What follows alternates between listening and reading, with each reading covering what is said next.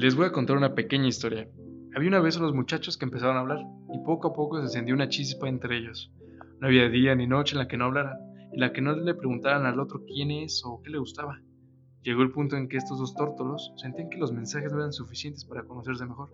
Entonces empezaron a salir, primero al cine y después a comer. Pasaron las semanas y al fin son novios. Dejaron de mantener sus celulares en sus jóvenes manos para sostener la mano del otro en la suya. Y de ahí se pasaron a los besos y a los abrazos, pero no pararon ahí.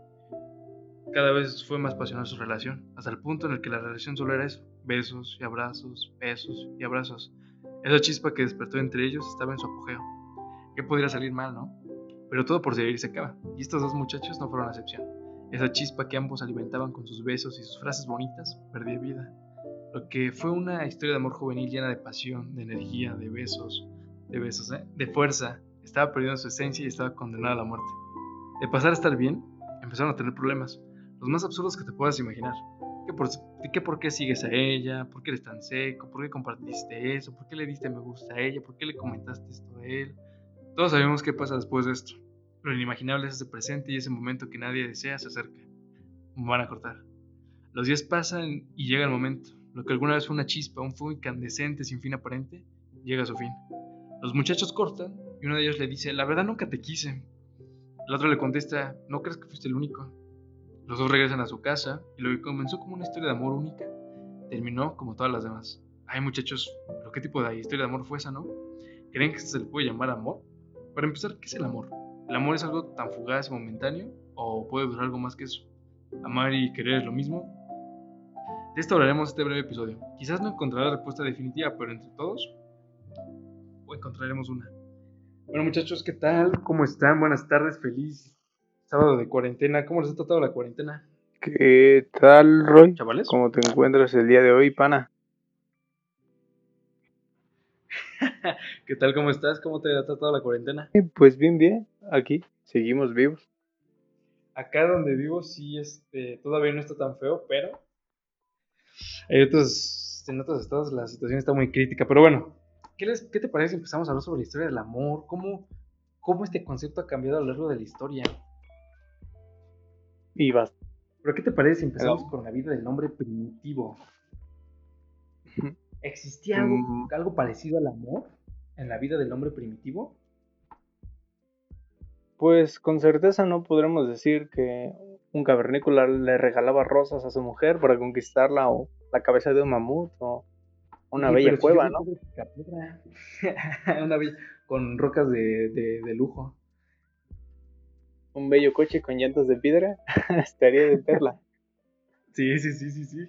Un- una mascota de dinosaurio, ¿no? Me parece que el hombre prehistórico, como primordial en su vida, era la misma vida, vaya, era la supervivencia. Él luchaba este, por la supervivencia y cumplir los deseos este, básicos del hombre. Era lo, lo único a lo que básicamente se dedicaba, ¿no? Y Sí, claro. más adelante hablaremos sobre Freud, que dice que todas las conductas del ser humano se pueden explicar mediante este, los deseos más básicos, ¿no? Sí, los deseos Y- primitivos de este hombre primitivo, ¿no? De este changuito. Y- Exacto, y es por eso que este autor ha levantado tanta polémica que, que ha sido muy controversial. Vaya. Claro, claro. Pero bueno, hablemos sobre qué- cuáles son esos deseos, esas pulsaciones pri- primitivas, ¿no? Yo creo que esos deseos son, bueno, comer, sobrevivir y reproducirse, ¿no? Ajá. Yo creo que podemos ver eso en cualquier, pues en, en cualquier animal, ¿no? Come, Sí, se incluso protege. algunos autores te hablarían. Ajá, sí, incluso algunos autores te hablarían de, de la del deseo de ser reconocido por el otro. Vaya, Hegel diría que, que el poder surge aquí, ¿no? El, el imponerse en otro, el, el momento en el que el hombre construye un arma para matar a otro hombre y, y, y- y se construye el, pro- el poder, ¿no? Eh, creo que también es, es, uno, es un deseo básico, vaya, el, el, querer ser reconocido. Sí, claro. Y estamos hablando de que, este, después de que los changuitos empiezan a vivir ya en sociedad, porque estamos de acuerdo que pasó una era glacial y eh, de pasar, no sé, a tener una cantidad considerable de, de, humanos primitivos, por así decirlo, eh, pues, de 10 yo creo que se volvieron unos 2, 3, ¿estás de acuerdo? Ajá. Entonces, eh, este, este suceso lo que, provocó, lo que provocó fue que en lugar de luchar entre tú y yo, ¿sabes qué? Vamos a ayudarnos y crecer en esto, ¿no? Porque imagínate, ah. alrededor de la Tierra creo que, no sé si no tengo el dato bien, pero creo que no era, no pasaba ni de 10.000 mil primates, de 10.000 hombres primitivos en toda la Tierra. Bye. Entonces imagínate, tú, pasabas, no sé, mm, semanas, incluso meses que ahí caminando entre la, Tierra y no encontrabas absolutamente a nadie y encontrabas a alguien y lo primero, lo primero que se te venía a la mente, a la mente pues ahora, ¿sabes qué? A, a satisfacer estos deseos que la misma vida te da, que la misma, que, la misma vida tiene, ¿no? Que es reproducir, reproducirse la vida, ¿no? Que la vida, que la vida siga.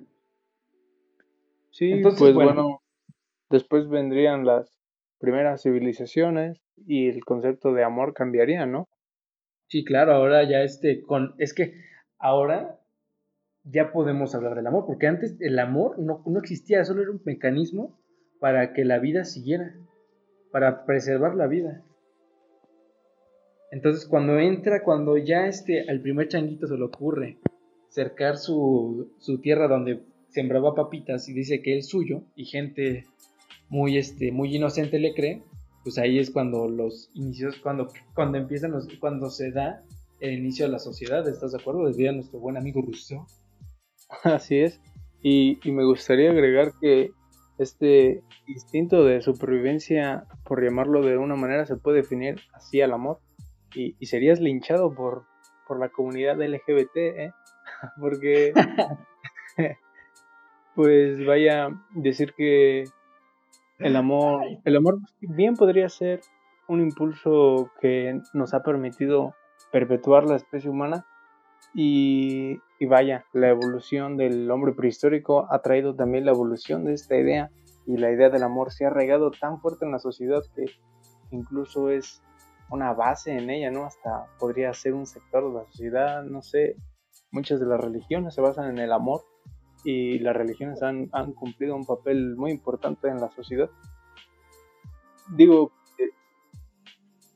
digo que el amor se ha adentrado tanto en las vidas de las personas que es el mecanismo más fuerte que existe para que la especie humana no se extinga. Claro, incluso hay una frase, si buscas, te metes a Google y, buscas definición del amor, te va a salir una definición de Gandhi que, que, dice esto, el amor es vida, así. Imagínate, vamos a empezar.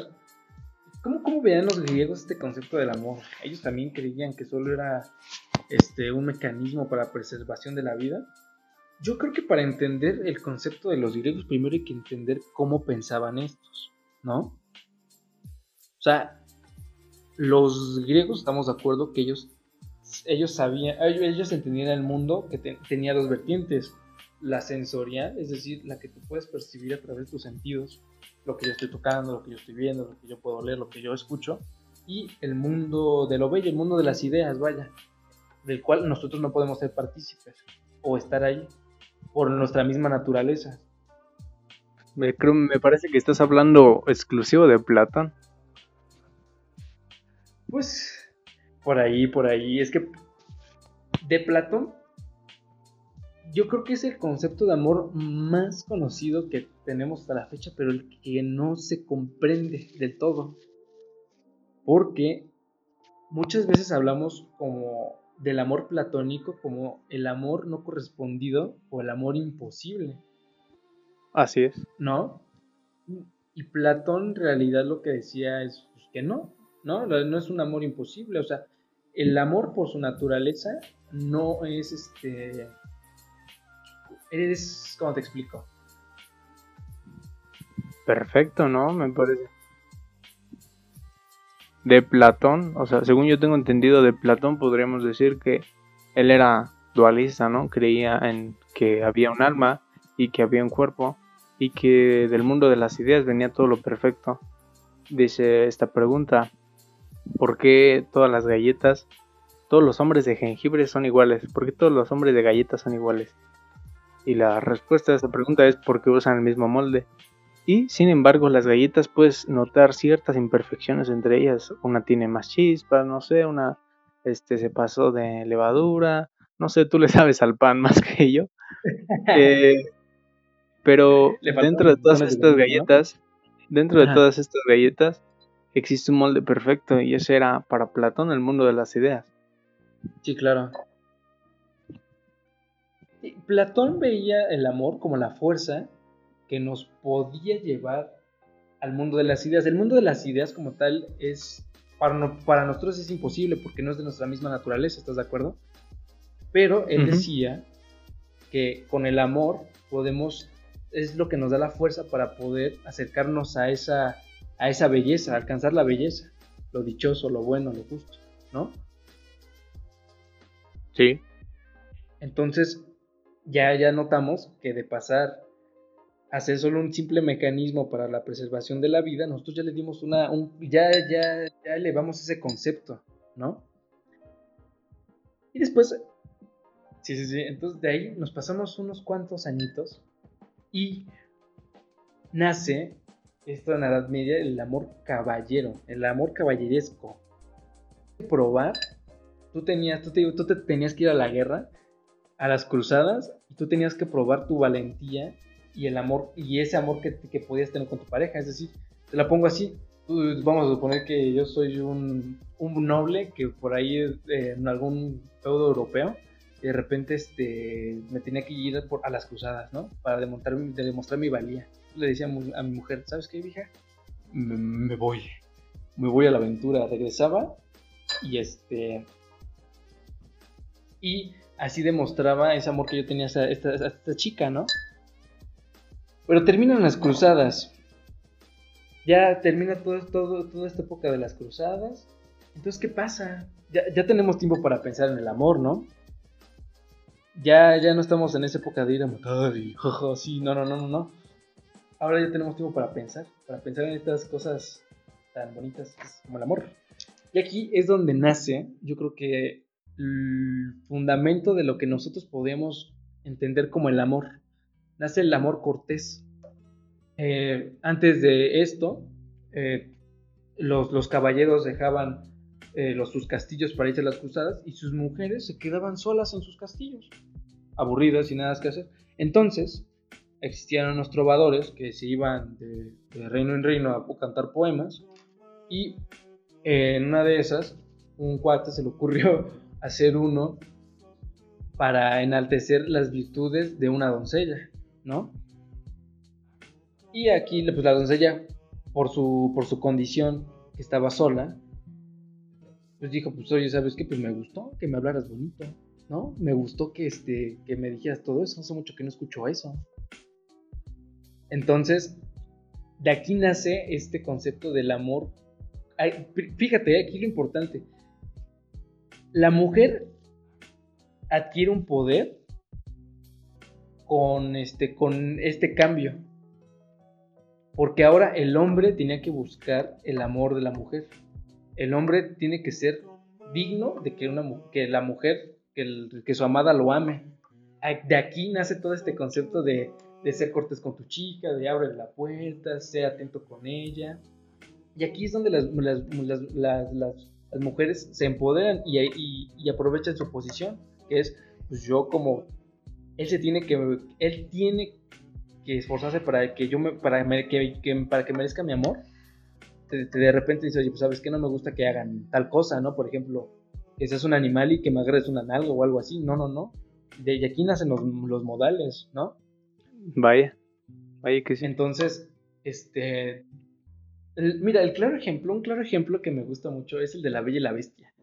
Este cuate que vive en su castillo, bien bonito, pero es un. No tiene educación, ni modal. Bueno, educación sí tiene. Bueno, hablaremos de eso más adelante. Ni modales, ni nada. Absolutamente es como un hombre primitivo, pero con ropa bonita, ¿no?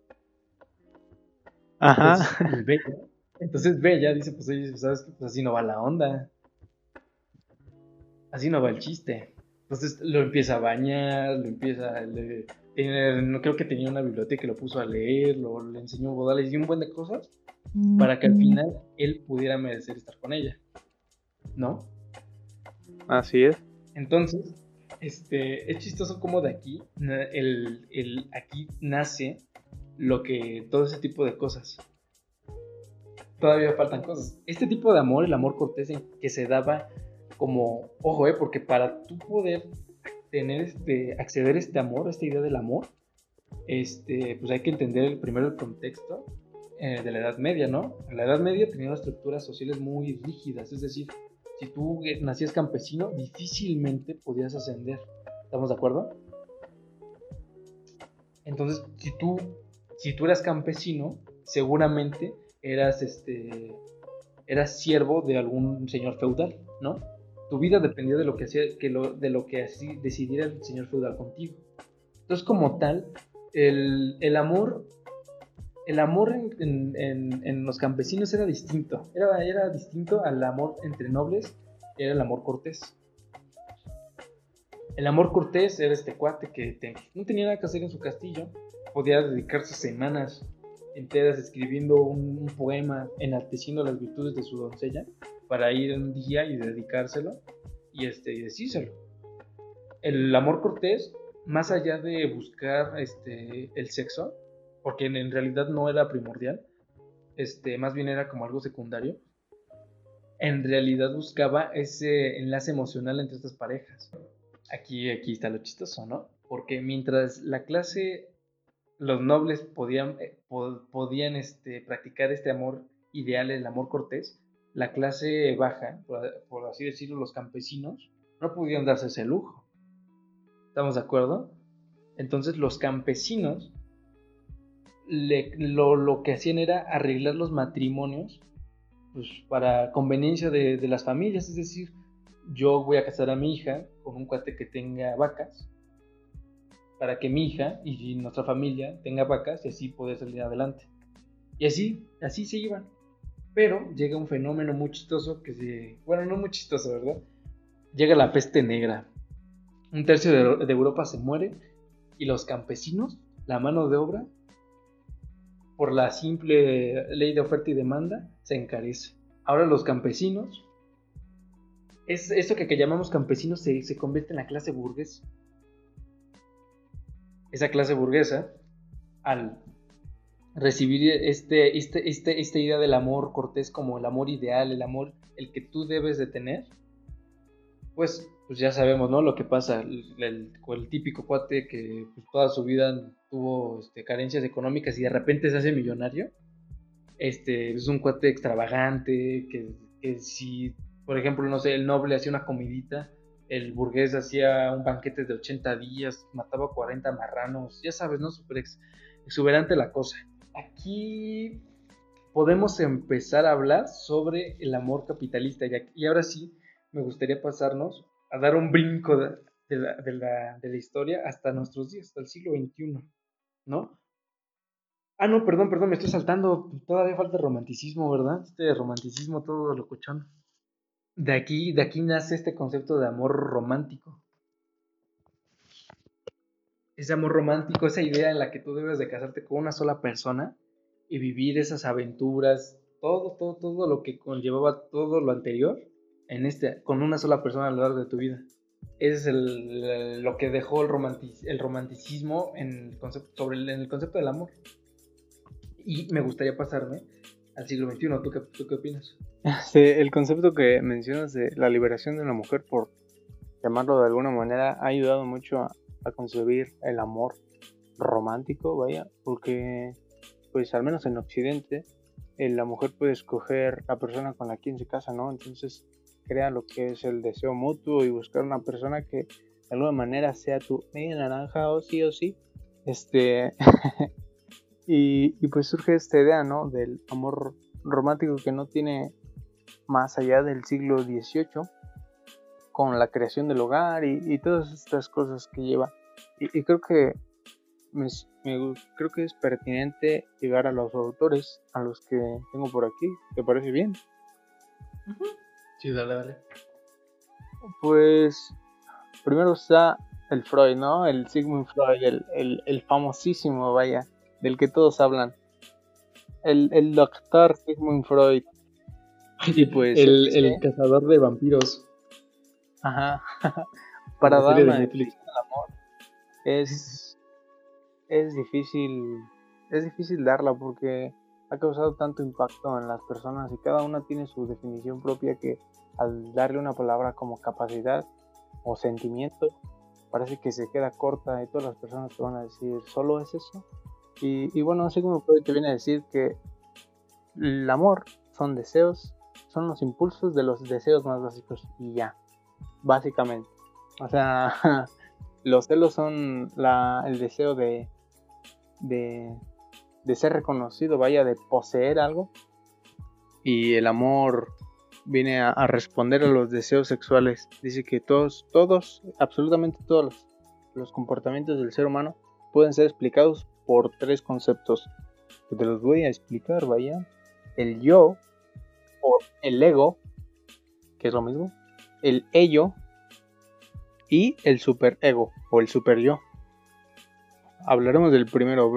Estos ya son conceptos un poco más profundos, pero no tiene nada de, complicado, créeme. El yo.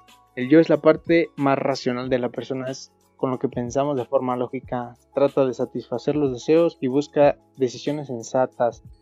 Es como la parte sensata del hombre, vaya. El ello es lo inconsciente, son aquellos deseos insospechados que son en el fondo esos instintos sexuales, esa mirada que se te escapa al ver a una persona que te atrae. primitivas, ¿no? Ese, ese salivar que te sale al pasar por los tacos, vaya, es inconsciente, ese instinto de amar a alguien. El, el ello es, es, una parte egoísta de la persona. Está dispuesto a arrasar con todo para satisfacer. Si una persona deja salir su ello, solamente va a buscar complacer lo que él cree que es correcto o sus deseos y no le va a importar nada pero para contraponer al ello no es suficiente el yo. También se necesita el tercer concepto, que es el superyo o el superego, que es la moralidad humana, que es la parte dentro de nosotros que representa los más grandes ideales de la humanidad y, y se opone al ello. Es, por ejemplo, te, te voy a poner un ejemplo chistosón. Estás acá con, con tu muchacheta, ¿no? Con tu girl. Y pues el, el ello te va a decir eh, tus instintos, lo inconsciente, lo egoísta, te va a decir, róbale un beso. E, es, esa voz inconsciente dentro de tu cabeza que te dice, róbale un beso. El yo, la parte racional, va a decir, no, no, no, aguanta, déjame, le pregunto al, al, al, super, al super yo, ¿no? A los más altos ideales humanos y el super yo te va a decir, stop right there, my nigga, es tu prima. no lo hagas. No robes ese beso. Y vaya, con estos tres conceptos podremos explicar todas las mm, cuestiones que podrían darse dentro del amor de una forma bastante básica y que despierta polémica dentro de la comunidad este, ya no solo científica, sino también social, ¿no? Y dice esta frase, el amor se guía por el ello, no por el yo. Es decir, el amor se guía por los instintos. Entonces, yo creo que estamos hablando de un, changuito que vive en sociedad y que no puede hacer lo que, lo que quiera. pocas palabras, ¿no? Así es. Bueno, lo que dice Freud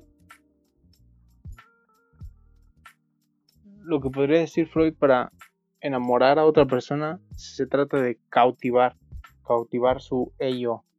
Vaya. Primero, esto, es una pequeña guía de Sigmund Freud para enamorar a la persona que quieres. Número uno. Primero tienes que cautivar el ello. Tienes que cautivar la parte inconsciente de la persona y eso se logra pues satisfaciendo los instintos. Vaya, tienes que meterle al gym, vaya a ser alguien que sea, que sea bonito de ver, ¿no? Acá peinarte, echarte perfume. Lo, Ser el lo... más este, fuerte, ¿no? Lo externo, vaya. Esa es, esa es la primera parte. Segundo, tienes que cautivar al yo. Es decir, a la parte razonable. ¿Y cómo haces eso? Con la conversación. Tienes que acá hacer chistosón, este, tirar tus conocimientos, tirar todo ese jugo cerebral que tienes. Este... Una especie de amor cortés, ¿no? sí, hablar de lo que tienen en común. Y bueno, la parte de el super yo, ya no la tienes que cautivar porque el super yo son ideales humanos y a quién le interesa la moralidad, ¿no? es muy importante, amigo. Mm, bueno, ya que hablamos de Freud, yo creo que es pertinente hablar sobre los tipos de amor, ¿no? Ya vimos, ya vimos cómo ha cambiado este concepto a través de la historia desde Platón, con la idea del amor como fuerza para, eh, para poseer lo bueno. Pasamos del amor caballeresco, luego cortés, luego el burgués, y luego, pues, empezamos con este, con este bonito siglo. Ah, bueno, y el, el amor romántico, por cierto. Entonces, Martín. Este, sí, bueno, los tipos de amor. Yo creo que no hay mejor autor para señalarlos que Eric Fromm, este, en su libro El arte de amar, que es un nombre pretencioso, me parece a mí, no sé tú qué piensas. Este, dice como definición corta que el amor es un arte. Y, podría mantener satisfechas a las chicas básicas con decir que el amor es un arte, porque ¿por qué decir que el amor es un arte? Porque ¿Qué necesita el arte? El arte necesita de dedicación, de esfuerzo, de paciencia y de disciplina. Y es muy distinto a un hobby. significa sacrificio, significa estar ahí, ¿no? No es lo mismo ser amado o amar, o da una diferencia entre el, ser amado y el amar. Menciona principalmente cuatro tipos de amor que son los menciono rápido, el erótico, el fraternal, el maternal y el asimismo y adiós. El primero de ellos, el erótico, y no solamente el sexo, sino también toda esa relación pasional que se siente por el por el por el, sentir del otro, ¿no? El sentir ese ese querer, ese abrazar, ese estar ahí, ese presencial, no solamente el sexo. Sí, claro, no, pues comentaba este, este, perdón, ¿eh? Este Freud que el, el, erótico no solo abarca los, los, genitales, es decir, cualquier parte del cuerpo, ¿no? Pero bueno. El amor fraternal después vendría a ser eh, no solo entre iguales y no solamente entre padre e hijo.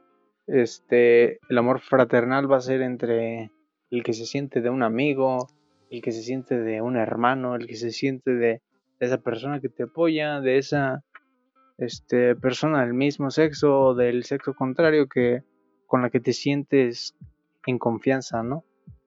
El amor al prójimo, muchachos. Y nos lleva al tercer tipo de amor, que es el amor maternal. Y no solamente el amor de madre a hijo, sino el amor por el desválido. Es esta persona que no importa quién es, pero que necesita de tu ayuda y tú lo das sin sin necesidad de tener que recibir algo a cambio. Sí, claro, incondicional, ¿no? Vaya que sí, es ese amor incondicional. Menciona aquí el amor por el desválido, pero no, no sintamos pena al decir que alguien es desválido. Muchos podremos tener varias pobrezas en la vida, ¿no?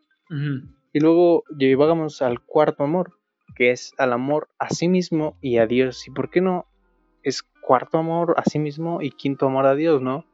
Porque según esto, el amarse a sí mismo es a su vez amar a Dios. Y si me permites, quiero citar esta, esta pequeña frase, cita, vaya. A ver, adelante, adelante, ilústranos, joven, ilústrenos. Dice, si te amas a ti mismo, amas a todos los demás como a ti mismo. Si los amas en igual medida, incluyéndote, amas a una persona. Y esa persona es Dios y el hombre. Ojo, pensala, ¿eh? sí, cola, amigo.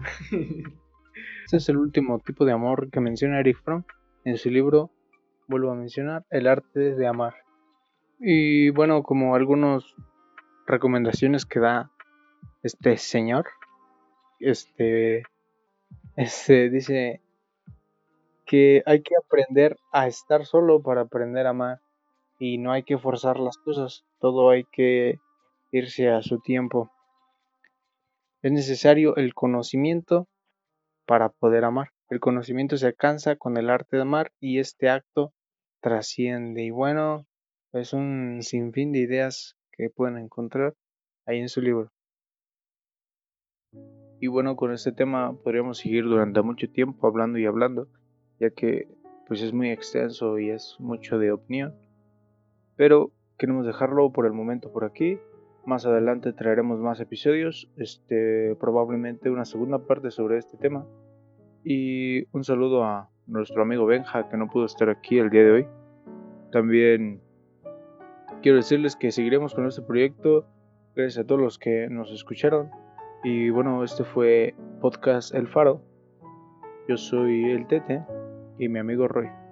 Gracias, hasta la próxima.